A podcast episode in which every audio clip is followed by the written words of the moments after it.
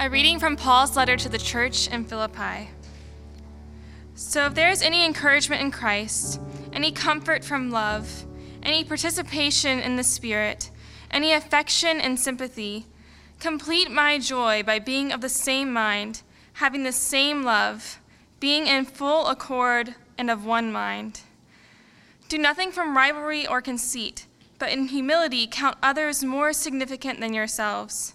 Let each of you look not only to his own interest, but also to the interests of others. Have this mind among yourselves, which is yours in Christ Jesus, who, though he was in the form of God, did not count equality with God a thing to be grasped, but made himself nothing, taking the form of a servant, being born in the likeness of men. And being found in human form, he humbled himself by becoming obedient to the point of death, even death on a cross.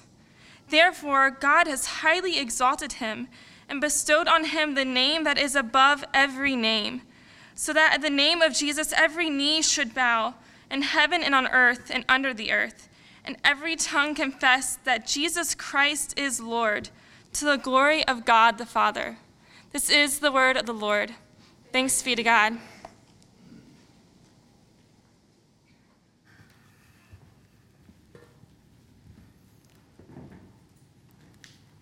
If you would allow me to open this time in prayer.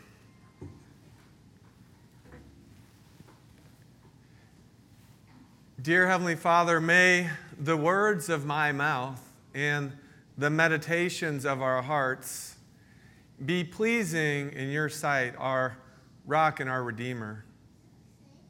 And then the oldest prayer of the church, I pray, Come, Holy Spirit, come. In Jesus' name, Amen.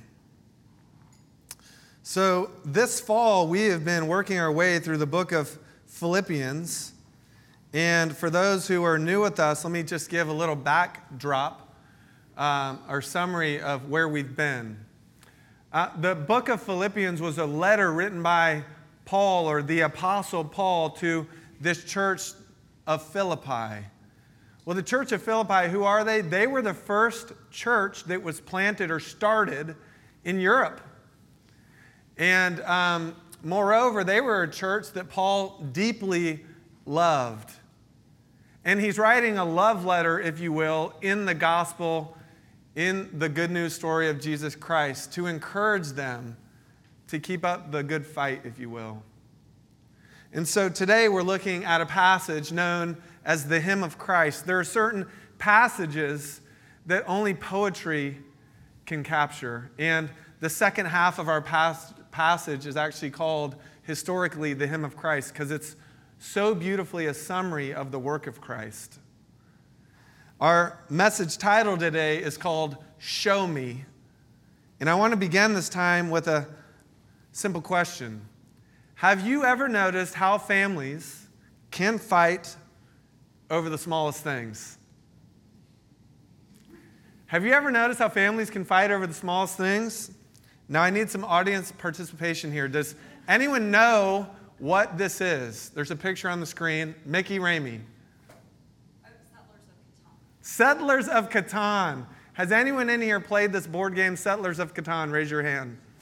Okay, so Settlers of Catan um, is kind of a mixture between Monopoly and a game called Risk. And I was introduced to it from my brother's family. I know a lot of the hipsters, the millennials, are into this game. And um, I learned it from my brother. And uh, I discovered playing this game, and I married someone from Minnesota. And if you're from Minnesota, half the year you play board games because it's so cold, you can't go outside. And seriously, Christmas Day is filled with about eight hours of board games. Um, so, so, anyway, Settlers of Catan, in playing this game, I discovered there are different characters around the table or in families that play this game. First, we've got the competitor, right? The competitor is the person saying, You want to play a board game? Right? And they don't have to be loud, they can be quiet. Let me, let me do a little test of how well you know my marriage. Who's more competitive in the board game arena? My wife Carly or me? Carly Vellner Sorensen. She's ferocious, and you don't want to cross her. I'll get to that in a minute. So you've got the competitor, and then you've got the connector. The connector is someone that just wants to create community, if you will, around a board game, and they're just in it for relationship purposes. I probably fall more in line with the connector uh, role. And just think about your own families. You've got some that just love to be together, love relationship. Of course, then each family, whether it's you know direct or indirect, there's the easy roller. Right? There's an easy roller who is just there like to have a good time. Uh, they're there to have fun. They compete, they connect. They don't really care if they win. They're so laid back if things go up or down. They're like, guys, cool, it. we're, we're just having fun here. And we have an easy roller on the stage that has brown hair and curly hair. His name's Trenton Durham right here. He's what you would call an easy roller. And last but not least, you have the chatterbox. Okay? The chatterbox is the person that I don't even think they're playing the game because they're talking so much. they're overwhelming the room because they chat, chat, chat, talk, talk, talk. And I don't know if they're talking with people, but they're definitely talking at people, right? They're the ones that are so excited to be together, they just can't stop talking. Well, things can turn uh, sideways, right? And we can fight over the smallest things, even playing board games. The first kind of night I learned to play this board game, Settlers of Catan, by the end of the night, my wife had these words to say to me I'm not talking to you right now. and, and here's the deal it took us a while to define our roles, and she's now accepted that she loves me except when we play board games, and then she just wants to walk all over me. And we've had several times where she's like, You're trading more fairly with that person than me, or, and I'm like, Babe, I love you. I, I didn't realize it. Yes, you did. I think I might have been kicked out of the bedroom one night. She's like, She's shaking her head, Yes, see? And so I'm still recovering from that, being married to a competitor. You know what's interesting though is when the chatterbox wins. Because how can that happen? The chatterbox doesn't even know the rules and they're just talking, right?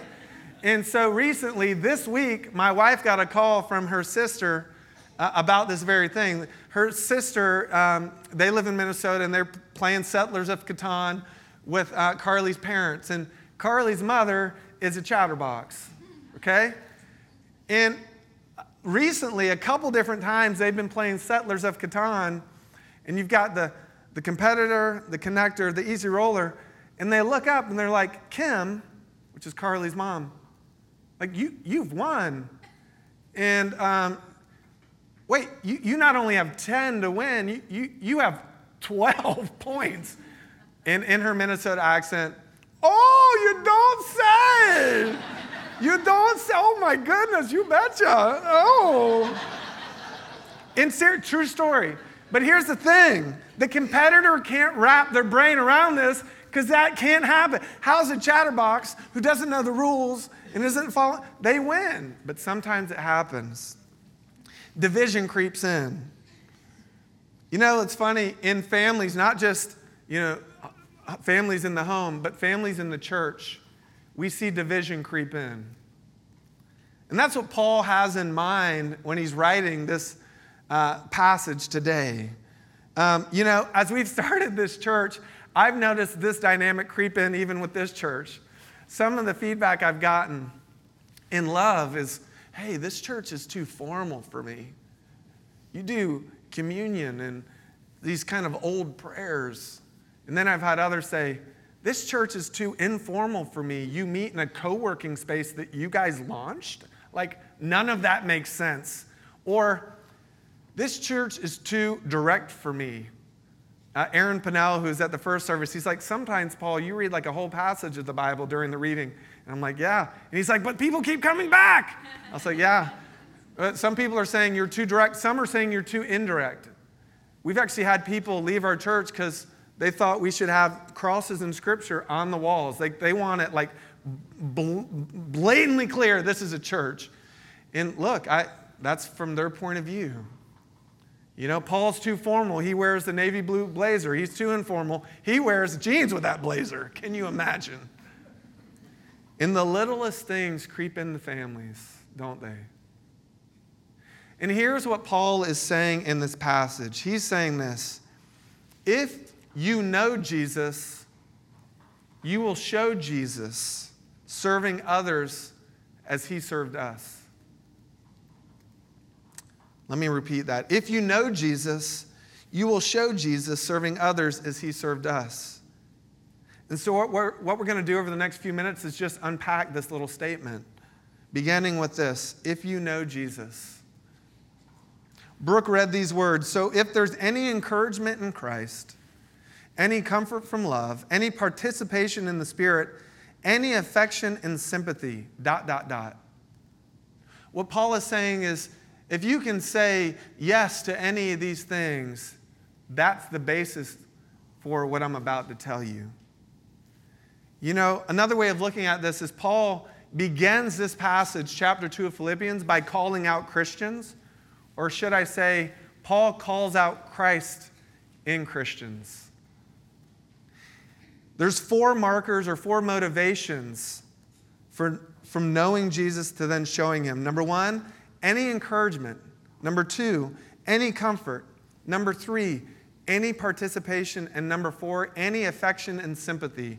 Another translation says any tenderness or compassion. Let me tell you what this means in a very personal way from the words of the basically the words of Christ and what we learn from the Bible. And just reflect on this as you hear this. Do you have any encouragement? Have you ever, in your engagement with the Word or engagement with church, our church or another church, come to the point where you've heard God say to you, I am for you? Frank, I'm for you. Faith, I'm for you. Think about all the scriptures that pack that in. The, the idea is I'm here to encourage you, I'm here to strengthen you. Paul is saying, Do you know that? Number two, any comfort. This idea that God loves you. Jesus says, I love you. For God so loved the world that he gave his only son, that whoever believes in him should not perish but have everlasting life. In 1 John, we read, God is love, therefore, and it goes on about sending his son. What Paul is saying is, do you know this love, this comfort? He goes on, any participation, this idea that I'm with you.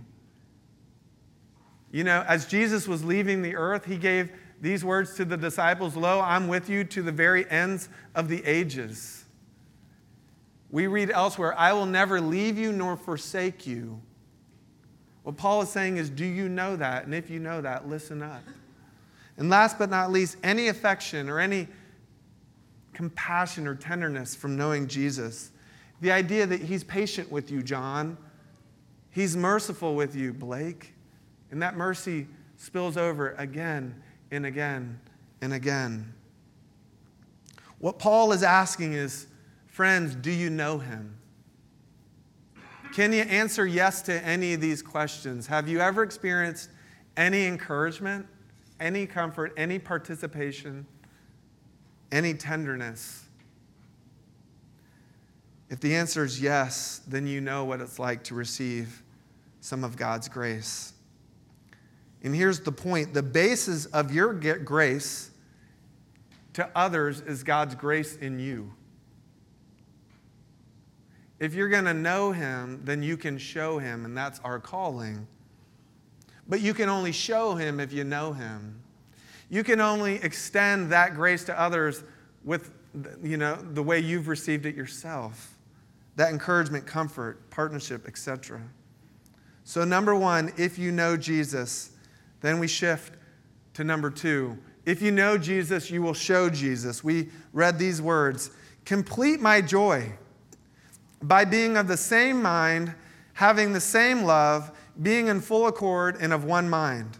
Do nothing from selfish ambition or conceit, but in humility count others more significant than yourselves. Let each of you look not only to his own interest, but also to the interest of others. Confession time. Uh, I like sunsets and I like sappy movies. My wife actually makes fun of how much I like sunsets. Um, the Ramies can attest to sometimes I wake up before dawn and I take my paddleboard and I take pictures of the sun. My wife thinks I'm crazy. She's like, You need your sleep. And I say, I need my sunsets, right? And, you know, I like sappy movies as well, occasionally. There's this movie called La La Land. I like it, others don't. That's okay. Who likes it? Give me a witness. Okay, thank you. I'm not alone in this room. You know, La La Land's one of those movies. Another movie, I hate to admit it, but I kind of liked it, was a weird movie called Jerry Maguire back in the 90s. Y'all remember that movie? So the movie is about a sports agent, okay? Tom Cruise. And he ends up leaving the big firm and starting his own firm, and in the process falls in love with this woman, Renee Zellweger, and he turns to her at one point in the movie and he says, Is that what he says? That's what she says. See, I'm not. Okay, listen. He says, You complete me. Chris Yago for the win. And she says, You had me in low. He says, You complete me. And I thought, oh my gosh, there's the golden nugget I need to love my wife well. And unfortunately, that's absolutely terrible marriage advice. And I'm sure I said it to Carly. And actually, it's a terrible advice to launching and leading a church. What Paul has in mind here is not that we face one another and we figure it out facing one another, but he's saying, face the one as the one church or as this family. Face the one who's the source of love as one body, as one couple, as one church. I learned early in my marriage that if I tried to find my fulfillment through my relationship with Carly, I would actually fracture the relationship. I'd put so much pressure on her that she'd run, and I'd leave super frustrated. And we did this cycle over and over again. But somehow, early in our marriage, reading Philippians, our direction, I think we had an illumination, if you will, where I realized when we face each other and when we're fighting each other, even over the smallest things, we're actually talking at each other and actually looking past each other. What the Bible is saying is look as one to the one. Have a singular gaze as a couple. Have a singular gaze as a church, and in Him find the completeness, of joy in love, having the same love, having the same mind. And we get this wrong over and over again. Um, what, what I like more than just this idea of turning towards the one is how we do it. Um, let me get over here, excuse me. We read these words being in full accord and of one mind. That language right there can translate as souls together. Be souls together. Another way of saying that is be harmonious with one another. When I think of harmony, I think of Trenton and Brooke, classically trained musicians. A conductor was once asked, uh, What's the hardest position to fill in, in, uh, in your orchestra? Is it the first violinist chair? And he said, No, actually, it's not. It's the second violinist chair because that's the person that provides the harmony for the whole. And what Paul is saying here in a positive way is continue what has started in you, being whole together, looking at Christ together, having singular gaze, harmonious lives. And it's not like, I know we have some Star Wars fans in here. Let me tell you what this is not saying. It's not saying be whitewashed like stormtroopers where you're marching out together and it's real stale, it's real controlled. That's not what Paul has in mind here. He's saying be who you are, but be who you are in Christ together. And through that color and through that harmony, you'll find oneness and you'll display oneness. He goes on do nothing from selfish ambition, or conceit, but in humility count others more significant than yourselves. Another way of looking at this, when he says selfish ambition, ambition or conceit, he's saying don't live for empty glory. Don't look for your identity in your power, in your possessions, in your positions, or your prestige. That will lead to emptiness and empty glory. But he goes on to say, value others, lift others up, build them up. So again, he's emphasizing the positive. So, what does this look like for us? For those here who are serving on Connect teams, in our church, you want to hear something amazing? We have 198 people serving on our serve teams right now per month. You know why? Because they're committed and we're committed to building one another up. So when you are at the newcomers table, when you're welcoming people at the door, when you're offering them coffee, you're offering a sense of encouragement, comfort, commitment, partnership. And that's what Paul has in mind here. He's saying, build off that, do that, value others, breathe life into others, even when they don't feel like they deserve it. In the words of Walter Hansen, a theologian, he writes Instead of being preoccupied with introspective, self absorbed, egocentric thoughts, the mind turns outward to regard the value of others. So, what Paul is saying is if you know Jesus, show Jesus by building others up. And last but not least, we see if you know Jesus, you will show Jesus serving others as he served us. How did he serve us?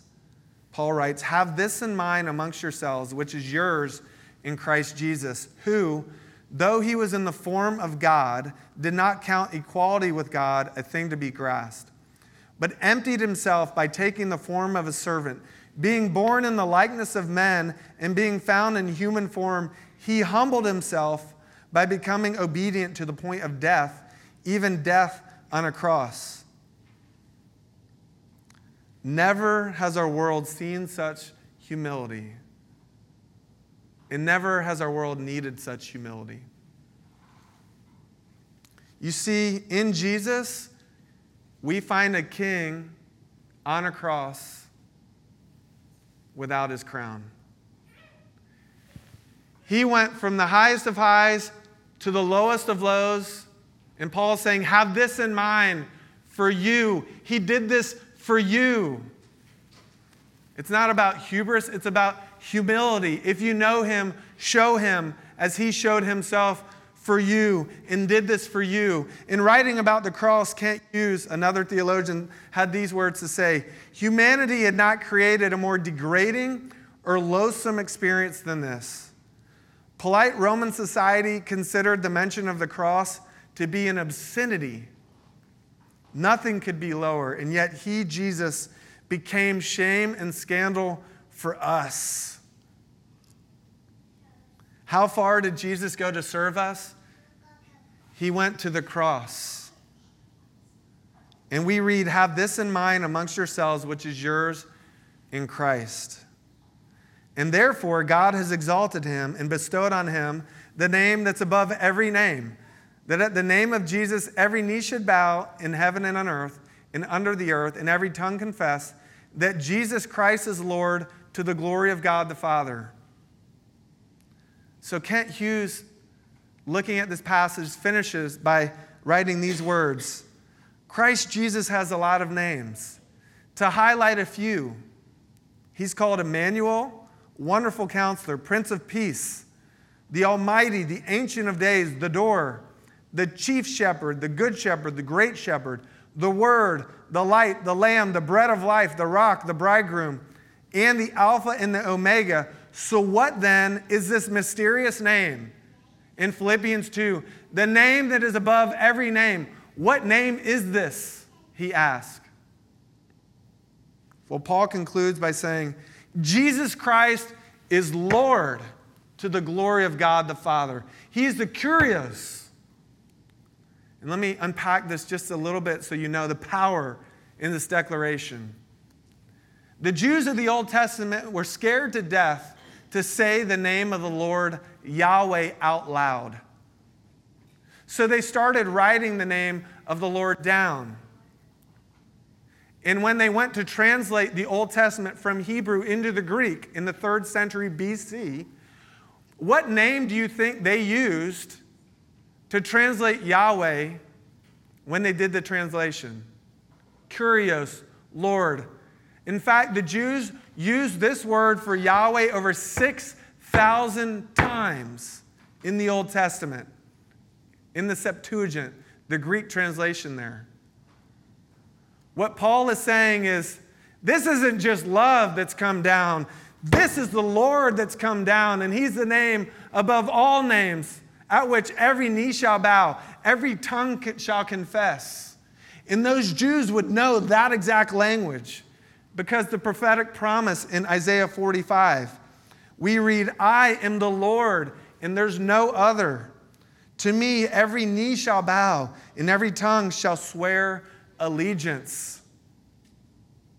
Paul is saying, This is the one, this is the Lord, this is Yahweh in the flesh who's come down for you and for me.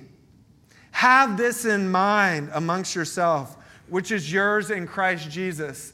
If you know him, show him as he poured out his love for you. And then God lifted him up above all. You see, in a world that says, make a name for yourself, Paul concludes this passage by saying, there's only one name which is to be lifted high, and that's Jesus Christ.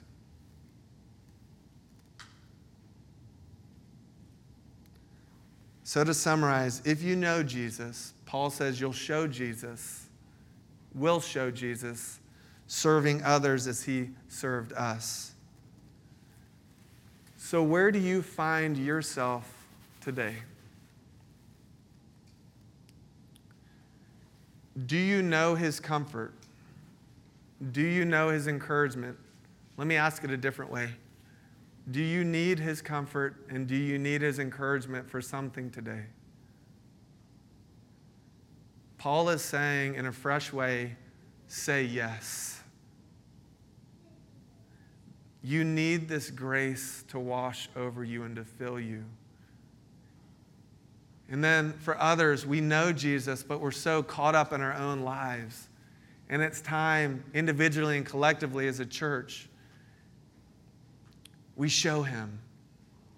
We wake, we wake up in the mornings, and I don't know what your marital situation is like, your friendship situation is like, but we wake up and we say, I have the, the privilege of knowing him today and I can show him today